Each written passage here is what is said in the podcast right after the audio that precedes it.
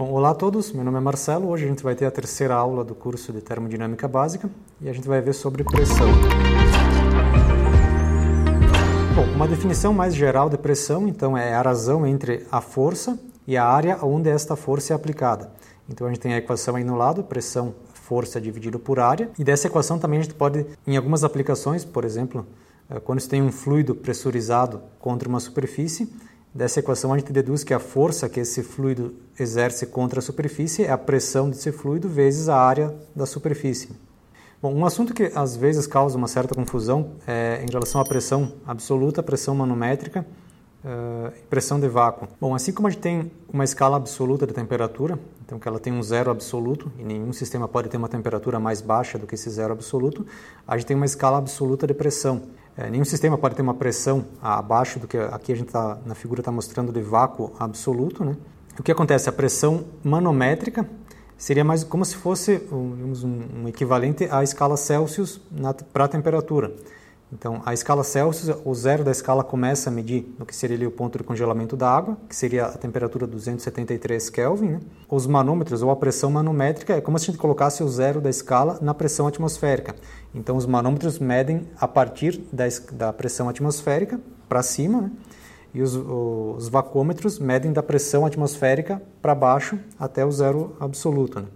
Então, nesse caso, geralmente tem instrumentos diferentes para medir pressões acima da atmosférica e pressões abaixo da atmosférica. Mas a diferença entre pressão manométrica e pressão absoluta é simplesmente como se a gente deslocasse o zero da escala, começasse a medir na pressão atmosférica e daí para cima é pressão manométrica e da pressão atmosférica para baixo é pressão vácuo, geralmente a gente diz, né?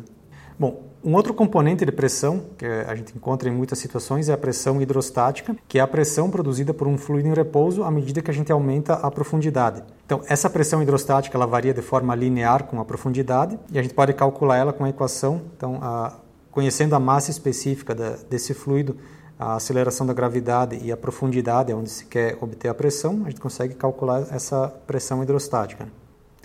Uma outra característica da pressão hidrostática é que ela sempre tem valor zero aqui na superfície. Então, na superfície a profundidade é zero, então, por definição, a pressão vai ser zero. E ela vai aumentando de forma linear até a profundidade onde se queira calcular, né? Bom, uma outra situação onde a gente tem esse comportamento da pressão e aumentando com a profundidade é na pressão atmosférica. Mas, nesse caso, a gente não usa o nome de pressão hidrostática, né? Mas o comportamento é semelhante.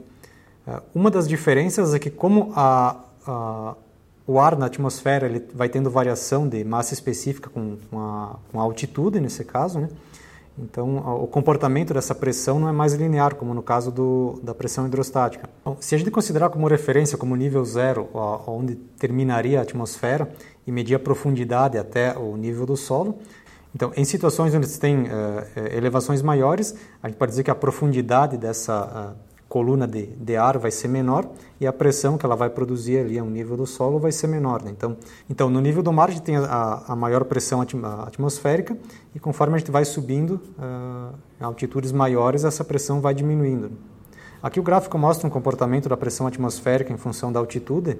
Então a gente vê que ele tem um comportamento linear até altitudes aqui aproximadamente de 2.000 a 3.000 metros. Depois, conforme o ar vai ficando mais rarefeito, então esse termo aqui de massa específica na fórmula da pressão hidrostática, né?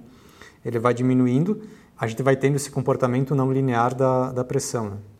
Bom, e para a gente monitorar ou controlar a pressão de um processo, a gente precisa medir ela. Então, os instrumentos mais utilizados para fazer essa medição de pressão são os manômetros ou vacuômetros. O princípio de funcionamento do manômetro, então, basicamente é um tubo. A pressão do fluido deforma esse tubo e essa deformação é transformada então em movimentação de um ponteiro onde a gente lê a pressão no mostrador. Bom, essa foi então a nossa terceira aula, espero que tenham gostado, a gente se vê na próxima.